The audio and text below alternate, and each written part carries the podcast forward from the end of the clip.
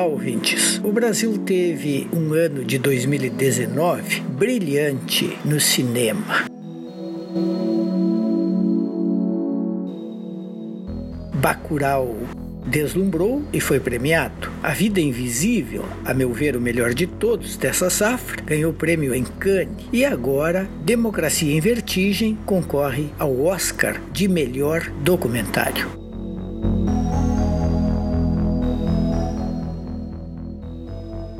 O filme de Petra Costa é importantíssimo e poderá ser premiado por várias razões. Primeiro, porque mostra o descalabro que foi o processo de impeachment de Dilma Rousseff. As pedaladas fiscais foram um pretexto usado para derrubar a presidente, porque a direita estava cansada de perder as eleições e também porque a economia estava mal.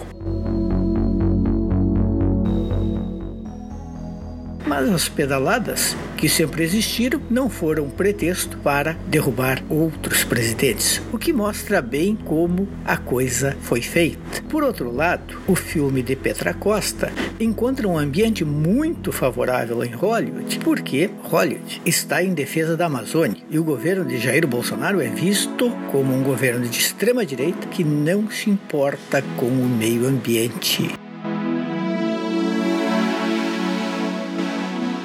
As condições estão dadas. Hollywood também tem o seu lado político. A briga de Bolsonaro com Leonardo DiCaprio poderá ajudar Petra Costa a ganhar a sua estatueta. É momento de marcar posição. Por outro lado, Wagner Moura que dirigiu o filme sobre guerrilheiro Marighella, em entrevista à Folha de São Paulo, está denunciando a censura no Brasil.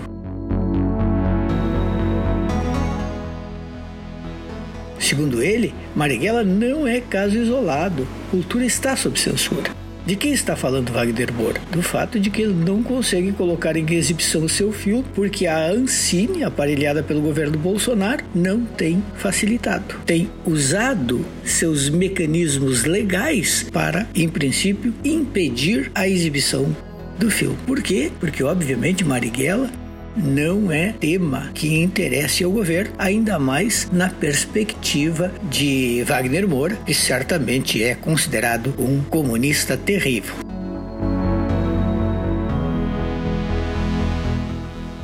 Certo é que o cinema brasileiro está em alta, fazendo refletir, examinando as questões fundamentais do país mexendo em nossas entranhas, conseguindo ao mesmo tempo ser o que deve ser: arte, indústria, entretenimento e produto de reflexão. Há sempre um aspecto político na arte, especialmente quando se quer fazer pensar e não se tem medo de usar.